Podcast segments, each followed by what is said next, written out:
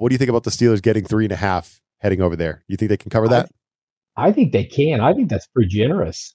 I, you know, typically you look at the, the home team getting a couple points just for being at home. So I think they're uh, the odds makers are being pretty generous with Pittsburgh that they're going to be able to keep it close.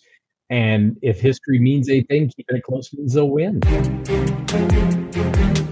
Hey there, everybody. Welcome into the show. Ryan O'Leary here, along with my good buddy Curt Popejoy. It's the Steelers Wire podcast, powered by the USA Today Network, and we're available wherever you get your pods. So subscribe, leave a review, tell a friend. That's how you can support us, and we appreciate you. Uh, here's what I wanted to do with the show, Kurt. I just figured it's kind of a re-entry kind of week for us. Uh, you know, you were off last week on the show. We we met uh, Allison Kohler, your correspondent. She was excellent, so it was great to meet Allison on the show last week.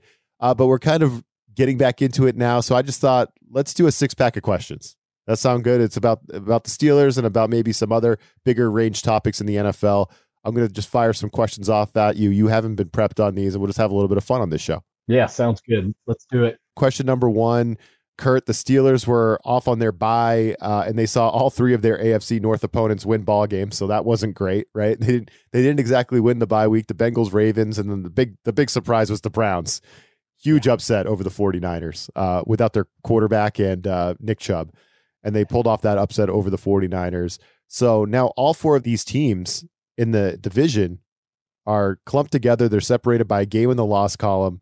So as we stand entering week seven, Curt, which AFC North team is best? Which team rises up and wins this division, do you think? What What's the best team in the AFC North? I got to say the Bengals. I know they're in last place, but now that Joe Burrow's healthy, they're they're going to be tough. I wrote about that after last week's games that they're probably the scariest team in the AFC right now. I give all the respect to the Browns defense, but their offense can't sustain. That's kind of the same way I look at Pittsburgh. And you just never know about the Ravens. I mean, you just never know about Lamar Jackson being able to maintain consistency. Uh, but yeah, now that Joe Burrow's played healthy, they're probably the team they should have been five weeks ago, you know. Yeah, I'm with you. I like the Bengals. I think the Ravens are always wildly overrated. And I think the Steelers, although they came into the bye week, their bye week, I should say, in first place in the division, I don't think they're going to finish there. so that was no. kind of what I thought with that question. All right, question number two.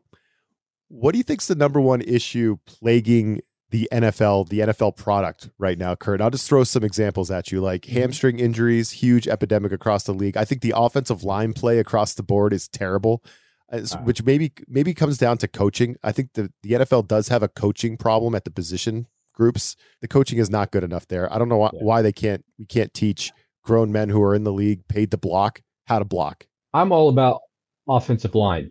I commented the other day that it feels like every NFL game I watched last week, the quarterbacks were running for their lives. And didn't matter how many first round picks are on that line. Everybody was running for their life. And it's like you said, is it coaching or is it the fact that these college offenses don't run NFL blocking schemes? You know, they're running these novel sort of spread offenses. Um, a lot of times the zone read runs, offensive linemen aren't even asked to block. You know, if you're the offside, you don't even, you just stand up. And so uh, for me, definitely offensive line is the biggest problem. The best teams in the league have good offensive line play right now. Question number three. Which Steeler, Curt, do you think deserves a promotion the most? Is it Joey Porter Jr., Jaylen Warren, Broderick Jones? You could throw another name in there if you want. Which Steeler deserves a promotion to a starter the most? It's absolutely Joey Porter Jr. It, uh, not only because he's probably playing the best of all the guys who are currently backups, they need him in the starting lineup more than they need the others.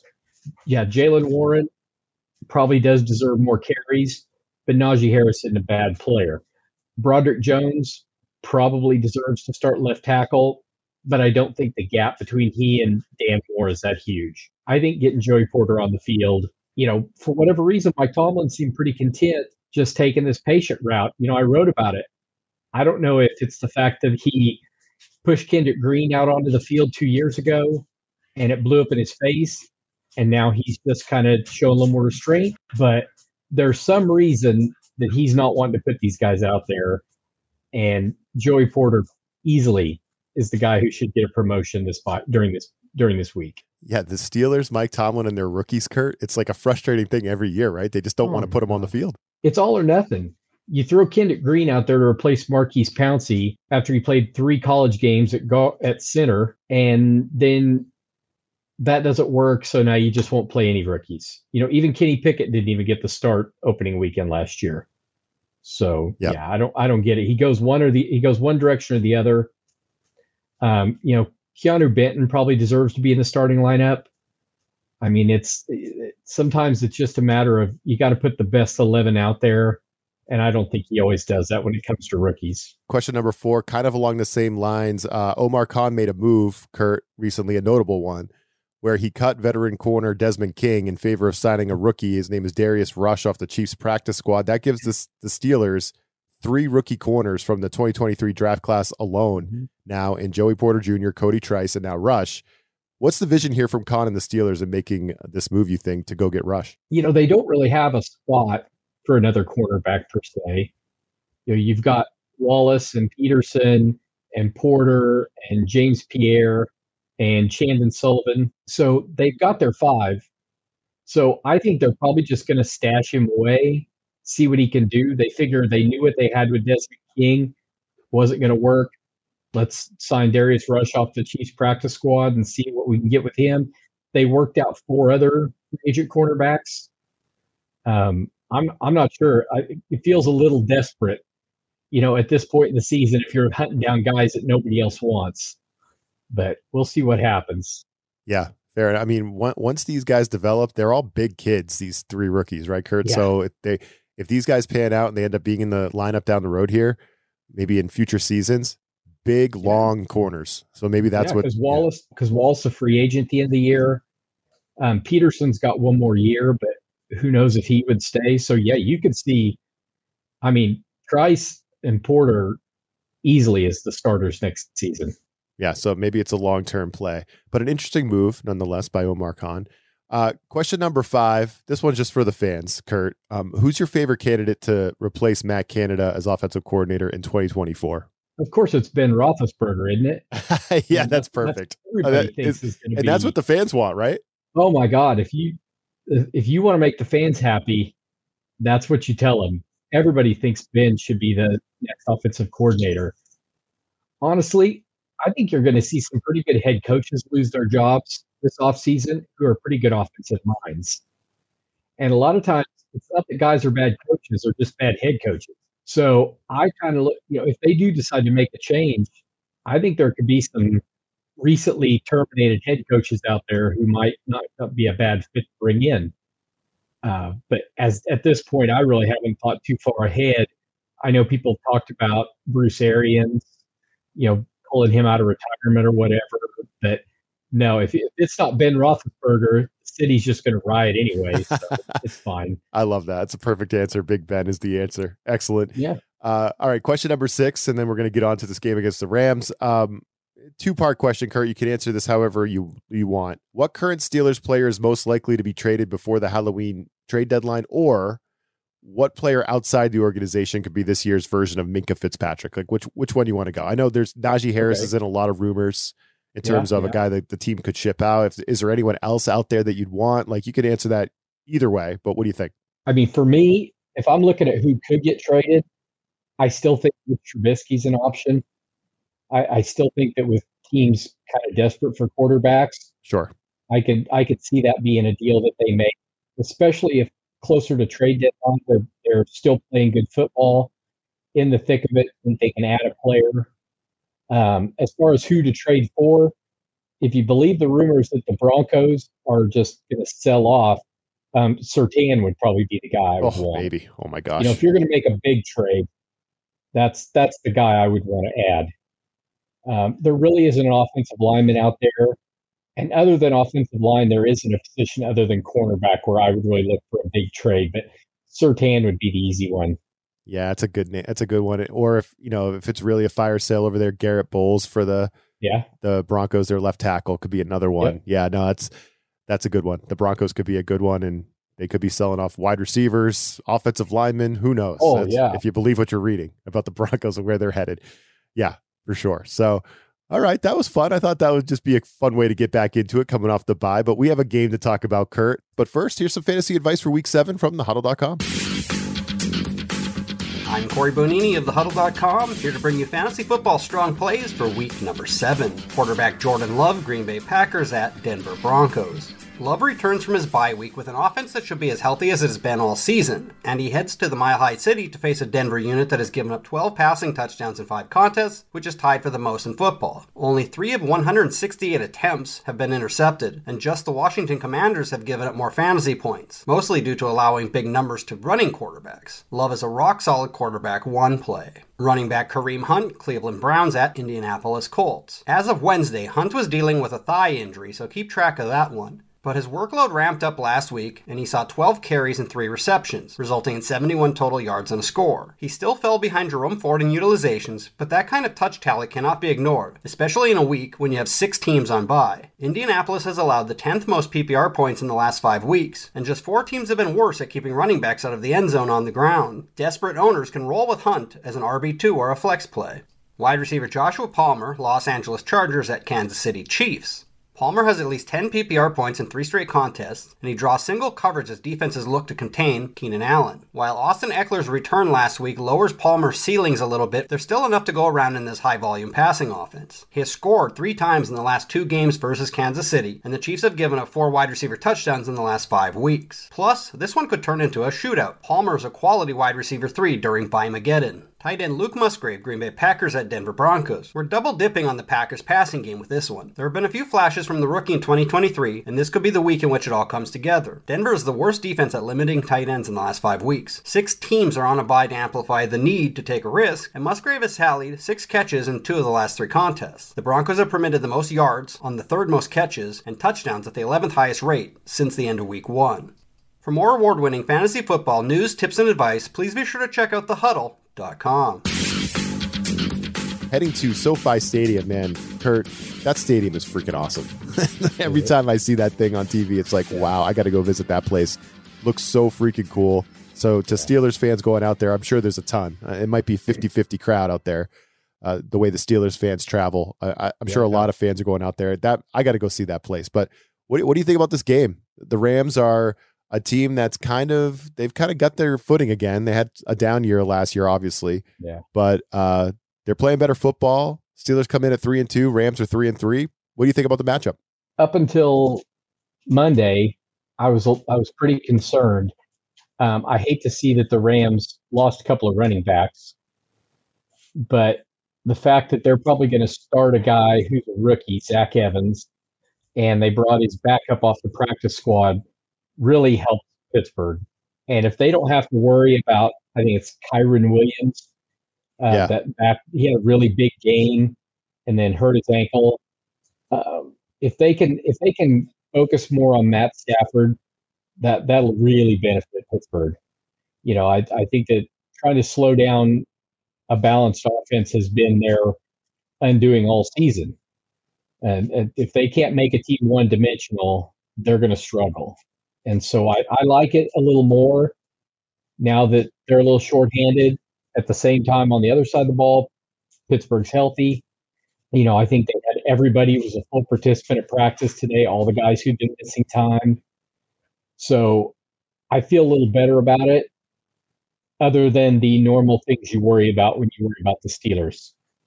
You know, traveling across country, coming off a bye week, are they going to be able to to to get up for this game, play hard.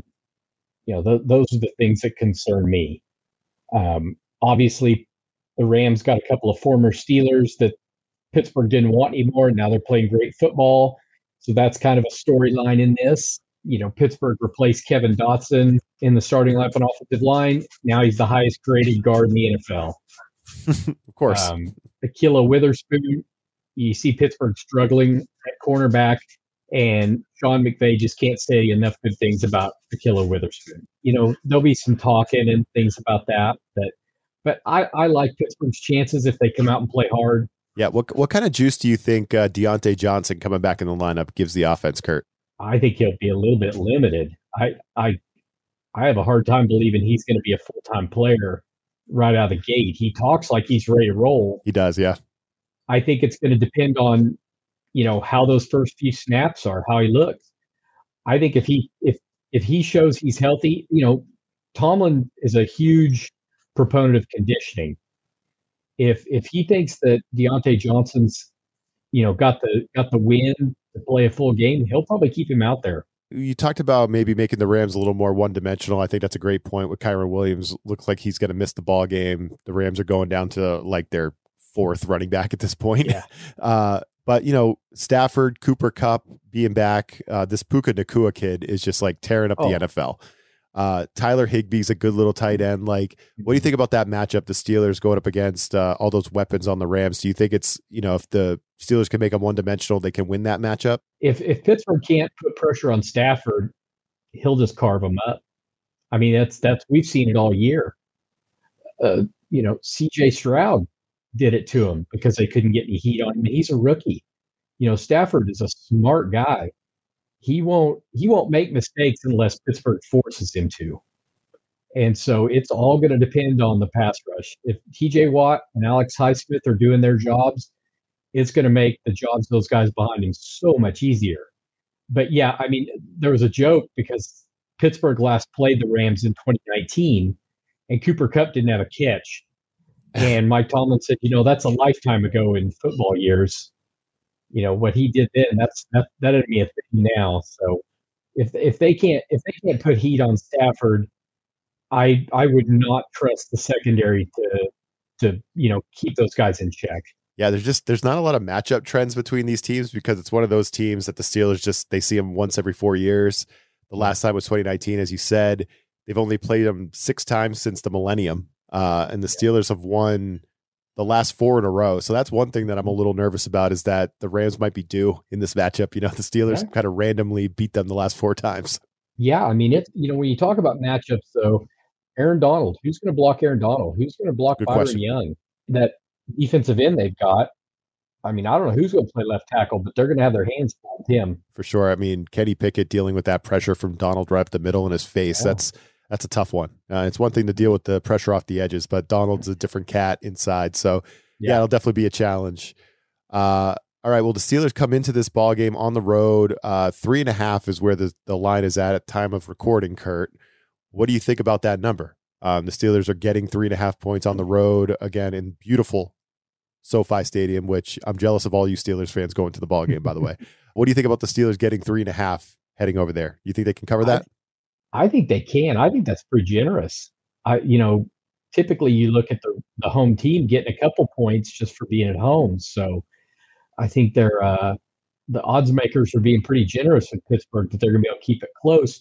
And if history means anything, keeping it close means they'll win. Yeah, I like that take. I'm with you. Uh, Where does Sean McVay rank among the top coaches in the NFL to you, Curt? Do you think he's up there? You know, I do. I mean, I I like anybody who's kind of innovative. You know, I like the fact that he doesn't. Um, I don't want to say this. He doesn't try too hard to fit players into what he wants to do. He's willing to like make the offense and defense fit his players, and I think that's smart. Taking your players and building the system around them as opposed to the other way around. I think that's always been something that I've appreciated about how McVay coaches. Yeah, it's a little different with some of these younger guys, huh? Yeah. so, yeah, it definitely is. All right. So, coming out of the bye, is there any uh, any cool articles you guys are working on or have already posted on Steelers Wire that people might want to check out coming out of the bye week? Curt, what's going on on the site? I mean, we've been talking a lot about what to expect this week, what we hope the the bye week did for the Steelers. Um, I know Allison put up a piece about that crazy fine that TJ Watt got. Yeah, Um, you know, pair of them, two fines in the same game. The second one I'm okay with. First one I don't know, but but yeah, we're we're basically trying to sort out who's going to be playing on Sunday. You know, are, what what kind of mindset you know, we've been watching really closely when the players talk to the press. You know, where's their head after a week off? They did a padded practice today. It was really physical. We're going to talk about that. Um, and, and just kind of what do we expect going forward? What do we need to see this Sunday to help fans kind of keep faith that this season isn't over? Steelers Wire, of course, has you covered up until kickoff and beyond. That's where you should be for everything, obviously. And for Curt Popejoy, Ryan O'Leary, thanks for joining us as always on the pod. Please subscribe, tell a friend, leave a review, all that. Let us know what you think. We appreciate you for hopping on board. We'll catch you next week after Steelers Rams. Looking forward to that.